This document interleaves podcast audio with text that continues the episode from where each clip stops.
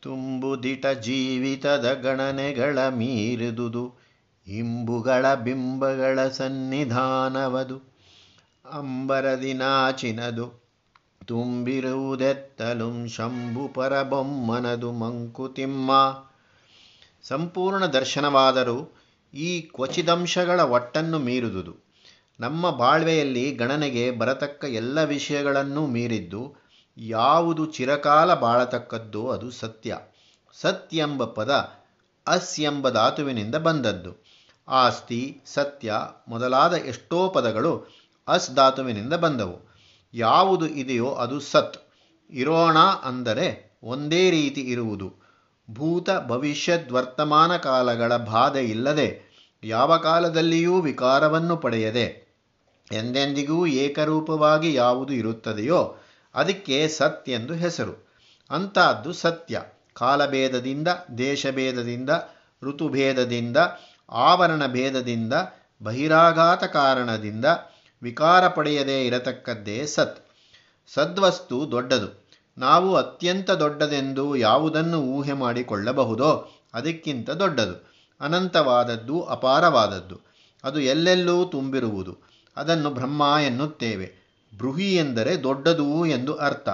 ಬ್ರಹ್ಮವೇ ಸತ್. ಅದರ ವಿಷಯದಲ್ಲಿ ನಾವು ಹೇಳಬೇಕಾದದ್ದು ಇಷ್ಟೆ. ಅದು ಇದೆ. ಇದೆ ಎಂದಷ್ಟೇ ಹೇಳುವುದು ನಮ್ಮಿಂದ ಸಾಧ್ಯ. ಅದಕ್ಕಿಂತ ಹೆಚ್ಚು ಹೇಳಲು ಪ್ರಯತ್ನ ಮಾಡುವುದು ಸಾಹಸ. ಅದು ಇಲ್ಲಿಯೂ ಇದೆ, ಆಕಾಶದಿಂದ ಆಚೆಯೂ ಇದೆ, ಎಲ್ಲೆಲ್ಲೂ ತುಂಬಿದೆ. ಆದರೆ ಸತ್ ಎಂಬುದು ಅಲಿಂಗ, ಅಕ್ರಿಯ, ವ್ಯವಹಾರಕ್ಕೆ ಸಿಕ್ಕುವುದಿಲ್ಲ.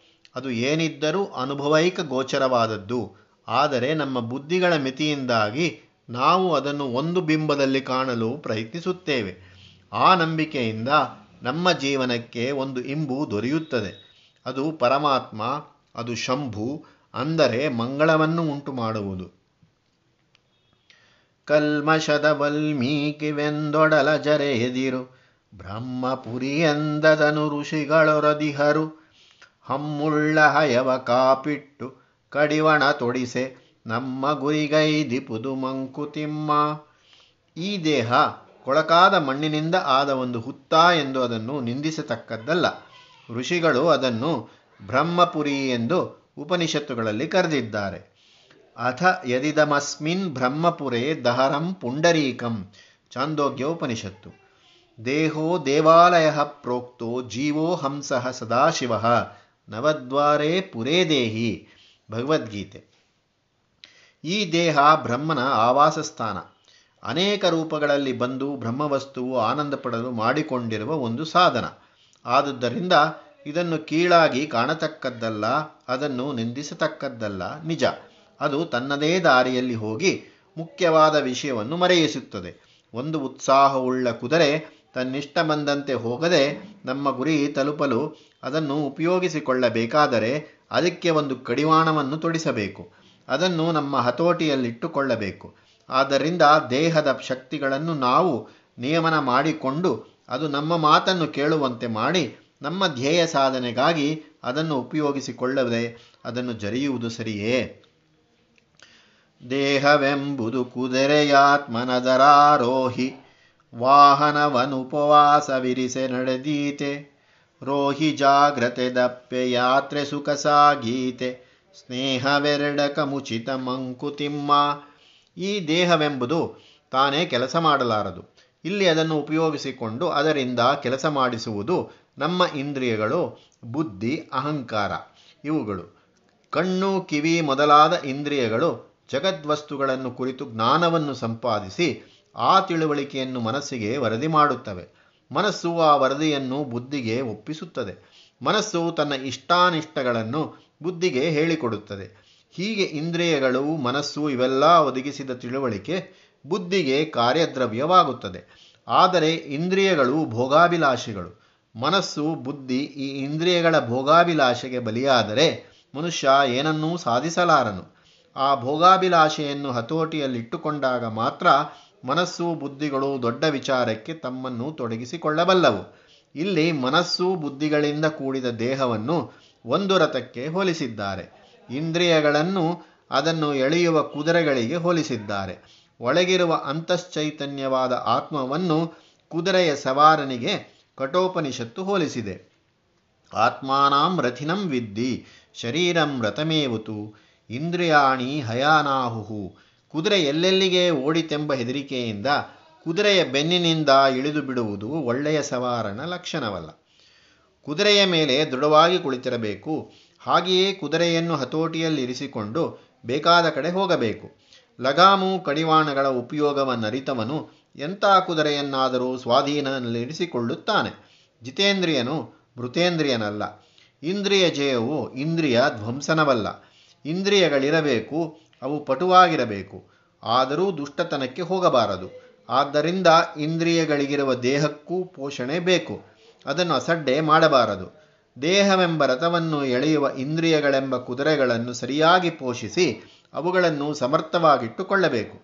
ಹೀಗೆ ದೇಹಕ್ಕೆ ಸರಿಯಾದ ಪೋಷಣೆ ಕೊಡದೆ ಅದನ್ನು ಉಪವಾಸವಿರಿಸಿದರೆ ನಾವು ಇಟ್ಟುಕೊಂಡ ಧ್ಯೇಯವನ್ನು ಸಾಧಿಸಲಾದೀತೆ. ಹಾಗೆಯೇ ಕುದುರೆಯ ಸವಾರನು ಎಚ್ಚರಿಕೆಯಿಂದ ಇಲ್ಲದಿದ್ದರೆ ನಾವು ಕೈಗೊಳ್ಳಬೇಕಾದ ಯಾತ್ರೆ ಸುಖವಾಗಿ ಸಾಗಿಯಿತೆ ಆದದ್ದರಿಂದ ಕುದುರೆ, ಅದರ ಸವಾರ ಇಬ್ಬರೂ ಹೊಂದಿಕೊಂಡು ಹೋಗಬೇಕಾದದ್ದೇ ಸರಿ.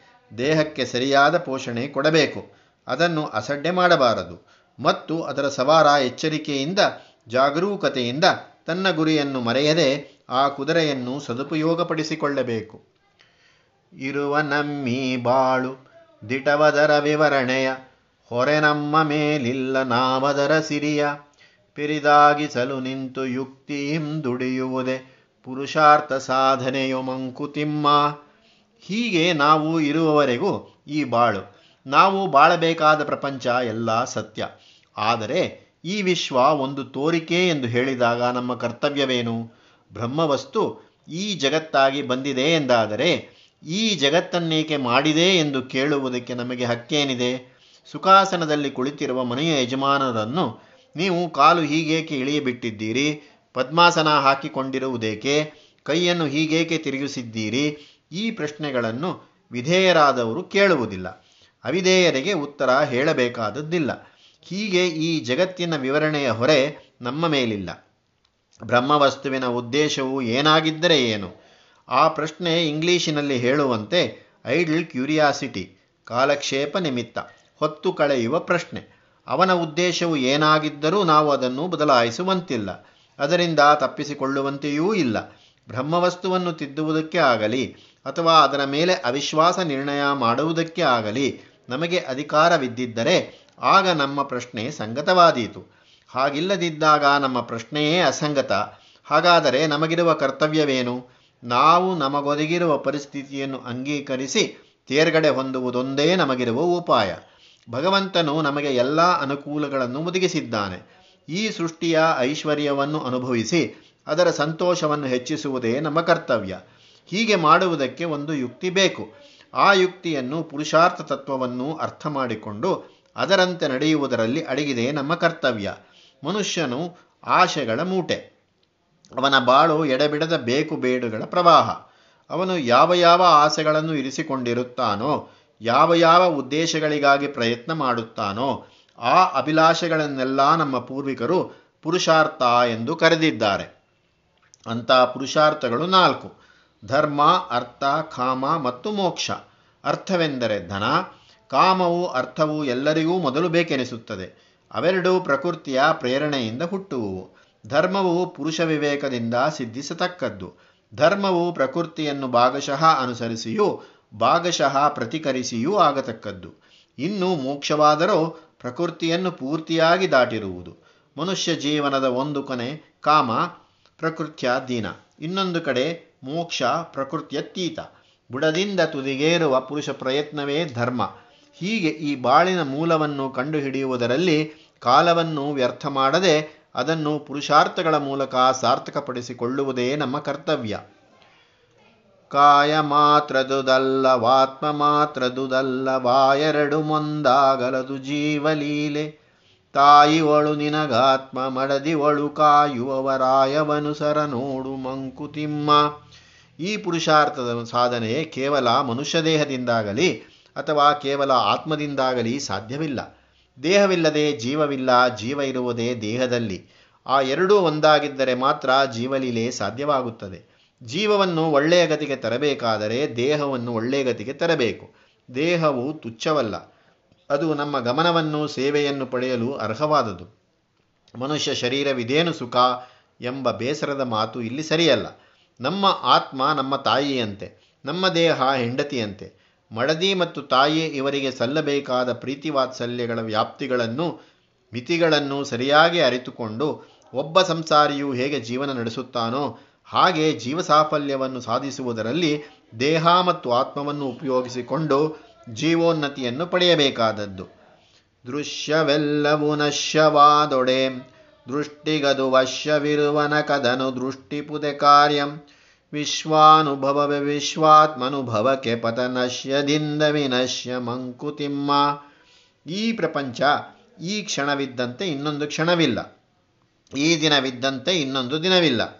ಇಲ್ಲಿ ಎಲ್ಲವೂ ವಿಕಾರ ಹೊಂದುತ್ತದೆ. ಕಾಲಾನುಕ್ರಮದಲ್ಲಿ ನಾಶ ಹೊಂದುತ್ತದೆ. ಇಲ್ಲಿ ನಮಗೆ ಕಾಣಬರುವುದಲ್ಲ ಎಂದೆಂದಿಗೂ ಇರತಕ್ಕದ್ದಲ್ಲ.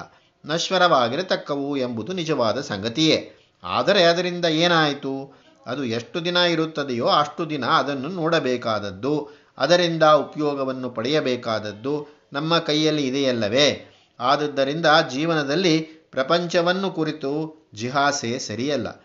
ಇಲ್ಲಿ ಇರಬೇಕಾದದ್ದು ಜಗತ್ತಿನ ವಿಷಯದಲ್ಲಿ ಜುಗುಪ್ಸೆಯಲ್ಲ, ಜೀವನದಲ್ಲಿ ಶ್ರದ್ಧೆ, ಮಾನವ ಜನ್ಮದಲ್ಲಿ ಗೌರವ, ಜಗತ್ತಿನ ವಿಷಯದಲ್ಲಿ ಸೋದರ ವಾತ್ಸಲ್ಯ. ಈ ಭಾವನೆಗಳಿಗೆ ಮೂಲಾಧಾರವಾದದ್ದು ಒಂದು ದೊಡ್ಡ ಉದಾತ್ತ ಭಾವ, ಒಂದು ಉನ್ನತವೂ ವಿಸ್ತಾರವೂ ಆದ ಲೋಕದೃಷ್ಟಿ, ಒಂದು ಪಾರಮಾರ್ಥಿಕತೆ, ಅಂಥ ಉದಾತ್ತತೆಯ ವಿಶಾಲತೆಯು ಪರಿಶುದ್ಧತೆಯು ಮನಸ್ಸಿಗೆ ಬರಬೇಕಾದರೆ ಮನುಷ್ಯ ವಿಶ್ವ ಪ್ರಕೃತಿಯ ನಾನಾ ರೂಪಗಳನ್ನು, ನಾನಾ ರೀತಿಗಳನ್ನು ನೋಡಿ ಅದರ ಮರ್ಮವನ್ನು ಕುರಿತು ಚಿಂತಿಸಿರಬೇಕು. ಅವನು ದೊಡ್ಡದ್ದನ್ನು ನೋಡಿರಬೇಕು, ಸಣ್ಣದ್ದನ್ನೂ ನೋಡಿರಬೇಕು, ಗಟ್ಟಿಯನ್ನು ನೋಡಿರಬೇಕು, ಜಳ್ಳನ್ನು ನೋಡಿರಬೇಕು. ಮನುಷ್ಯನು ವಿಶ್ವಾತ್ಮೀಯದ ಮರ್ಮವನ್ನು ತಿಳಿಯಬೇಕಾದರೆ ವಿಶ್ವದ ಸೌಂದರ್ಯಗಳನ್ನು ಅನುಭವಿಸಬೇಕು. ಐಹಿಕ ಸೌಂದರ್ಯಗಳನ್ನು ಅವನು ಅಲಕ್ಷ್ಯ ಮಾಡಲಾಗದು. ಹುಟ್ಟಿದ್ದಕ್ಕೆ ಬಾಳಬೇಕು, ಬಾಳನ್ನು ಚೆನ್ನಾಗಿಸಬೇಕು.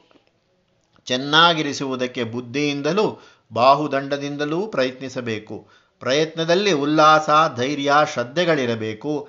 ಹೀಗೆ ನಶ್ವರವಾದ ಲೋಕದಲ್ಲಿ ಕಂಡುಬರುವ ಜೀವನ ಸೌಂದರ್ಯವನ್ನು ಅರಿತುಕೊಂಡರೆ ಮಾತ್ರ ಅವನು ನಾಶವಿಲ್ಲದ ಬ್ರಹ್ಮವಸ್ತುವಿನ ಅನುಭವವನ್ನು ಪಡೆಯಲು ಸಾಧ್ಯ. ನಶ್ವರವಾದ ಲೋಕದರ್ಶನದಿಂದಲೇ ನಾಶವಿಲ್ಲದ ವಿಶ್ವರೂಪ ದರ್ಶನ ಸಾಧ್ಯ. ಮರಣಶಯ್ಯಯದೆಂದು ತಿಳಿದೊಡಂ ರೋಗಿಯನು ಹರಣಮಿರುವನ್ನೆಗಂ ಪರಿಚರಿಸುವಂತೆ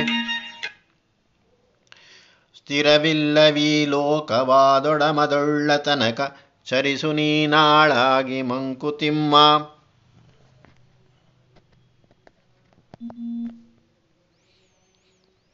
ಒಬ್ಬ ಮನುಷ್ಯ ತನ್ನ ಕೊನೆಗಾಲವನ್ನು ಸಮೀಪಿಸುತ್ತಿದ್ದಾನೆ ಎಂದು ತಿಳಿದಿದ್ದರೂ ಕೂಡ ಅವನ ಪ್ರಾಣ ಇರುವವರೆಗೆ ಉಪಚಾರ ಮಾಡುತ್ತಾರೆ. ವೈದ್ಯರನ್ನು ಕರೆದು ಔಷಧಿಗಳನ್ನು ಕೊಡಿಸುತ್ತಾರೆ. ಹಾಗೆ ಈ ಲೋಕ ಶಾಶ್ವತವಾದದ್ದಲ್ಲ. ವಿಕಾರಕ್ಕೆ ಒಳಗಾದದ್ದು, ನಶ್ವರವಾದದ್ದು ಎಂದು ತಿಳಿದಿದ್ದರೂ ಕೂಡ ನಾವು ಈ ಲೋಕದಲ್ಲೇ ಇರಬೇಕಾಗಿರುವುದರಿಂದ ಬಾಳನ್ನು ಚೆನ್ನಾಗಿಸಬೇಕು. ಪುರುಷ ಪ್ರಯತ್ನದಿಂದ ಎಷ್ಟು ಸಾಧ್ಯವೋ ಅಷ್ಟು ಚೆನ್ನಾಗಿ ಬಾಳನ್ನು ಹಸನಾಗಿಸಬೇಕು. ಅದರ ಸೇವೆಯಲ್ಲಿ ನಾವು ತೊಡಗಿರಬೇಕು. ಜವನ ನಿಂದಿಪುದೇಕೆ ಸರ್ವಘಾತಕನೆಂದು ಭುವಿಗೆ ವೃದ್ಧ ಸಮೃದ್ಧಿಯವನು ಸುಮ್ಮನಿರಳ್. ನವಜನಕ್ಕೆಡೆಯೆತ್ತಲಾರು ಮೆಡೆ ಬಿಡದೆ ನಿಲೆ. ನವತೆಯವನಿಂ ಜಗಕ್ಕೆ ಮಂಕುತಿಮ್ಮ. ಈ ಲೋಕ ನಶ್ವರ ಮನುಷ್ಯ ಸ್ವಲ್ಪ ಕಾಲವಿದ್ದು ಆಮೇಲೆ ಕಾಲವಶನಾಗುತ್ತಾನೆ. ಇಲ್ಲಿ ಶಾಶ್ವತವಾದದ್ದು ಯಾವುದೂ ಇಲ್ಲ ಎಂದು ಯಮಧರ್ಮರಾಯನನ್ನು ನಿಂದಿಸುವುದೇಕೆ? ಅವನು ಘಾತಕ, ಕೊಲೆಗಡುಕ ಎಂದು ಅವನನ್ನು ನಿಂದಿಸುವುದೇಕೆ? ಸ್ವಲ್ಪ ಯೋಚನೆ ಮಾಡಿ ನೋಡಿದರೆ ಅವನು ಮಾಡುವ ಕೆಲಸದಿಂದ ಲೋಕಕ್ಕೆ ಉಪಕಾರ ಉಂಟು ಎಂದು ತಿಳಿಯುತ್ತದೆ. ಯಮಧರ್ಮರಾಯನು ಕೆಲಸ ಮಾಡದೆ ಸುಮ್ಮನಿದ್ದು ಬಿಟ್ಟರೆ, ವೃದ್ಧ ಸಮೃದ್ಧಿ ಅಂದರೆ ಮುದುಕರ ಸಂಖ್ಯೆಯೇ ಲೋಕದಲ್ಲಿ ಹೆಚ್ಚಾಗಿ ಬಿಡುತ್ತದೆ. ಎಲ್ಲರೂ ಭೂಲೋಕದಲ್ಲಿ ಉಳಿದು ಬಿಟ್ಟರೆ ಹೊಸ ಪೀಳಿಗೆಗೆ ಸ್ಥಳವೆಲ್ಲಿ? ಯಮರಾಯನು ತನ್ನ ಕೆಲಸ ಮಾಡುವುದರಿಂದ ಲೋಕ ಹೊಸ ಹೊಸದಾಗಿ ಆಗುವುದಕ್ಕೆ ಅವಕಾಶವಾಗುತ್ತದೆ. ಹೊಳಪು ಹೊಳಪಿನ ನಡುವೆ ಬಿಡುವಿನಿತು ರತ್ನದಲ್ಲಿ ಬೆಳಕು ಬೆಳಕಿನ ನಡುವೆ ಅನಿತಿನಿತು ನೆರಳು. ಬೆಳಸು ಬೆಳಸಿನ ಸಾಲು ನಡುವೆ ಬದಿಗದ್ದೆಯಲಿ ಉಳಿವಿಗಳಿವಿನ ನೆರೆಯೋ ಮಂಕುತಿಮ್ಮ ಹೀಗೆ ಉಳಿವು ಅಂದರೆ ಜೀವನಕ್ಕೆ ಅಳಿವಿನಿಂದಲೇ ಸಹಾಯ ದೊರೆಯುತ್ತಿದೆ. ರತ್ನದ ಪದಕವನ್ನು ಮಾಡಿದಾಗ ಒಂದು ರತ್ನದ ಹರಳಿಗೂ ಇನ್ನೊಂದಕ್ಕೂ ಸ್ವಲ್ಪ ಬಿಡುವಿರುತ್ತದೆ. ಆ ಬಿಡುವಿನ ಸ್ಥಳದಲ್ಲಿ ಚಿನ್ನದ ಕಟ್ಟಡವಿದ್ದು ರತ್ನ ಸರಿಯಾಗಿ ನಿಲ್ಲಲು ರತ್ನದ ಉಜ್ವಲತೆಯನ್ನು ಎತ್ತಿ ತೋರಿಸಲು ಸಹಾಯ ಮಾಡುತ್ತದೆ. ಹಾಗೆಯೇ ಬೆಳಕು ಬಿದ್ದ ಒಂದು ಸ್ಥಳಕ್ಕೂ ಇನ್ನೊಂದಕ್ಕೂ ನಡುವೆ ನೆರಳು ಇದ್ದಾಗ ಆ ಬೆಳಕಿನ ಪ್ರಕಾಶ ಎದ್ದು ತೋರುತ್ತದೆ. ಗದ್ದೆಯಲ್ಲಿ ಒಂದು ಬೆಳಸಿನ ಸಾಲಿಗೂ ಇನ್ನೊಂದು ಬೆಳಸಿನ ಸಾಲಿಗೂ ನಡುವೆ ಬದಿ ಇದ್ದರೆ ಬೆಳಸಿಗೆ ನೀರು, ಗೊಬ್ಬರ ಮುಂತಾದದ್ದು ಸರಿಯಾದ ರೀತಿಯಲ್ಲಿ ಸೇರಿ ಬೆಳಸು ಸಮೃದ್ಧವಾಗಲು ಅನುಕೂಲವಾಗುತ್ತದೆ. ಇವುಗಳಂತೆಯೇ ಉಳಿವು, ಅಳಿವುಗಳ ಸಂಬಂಧ.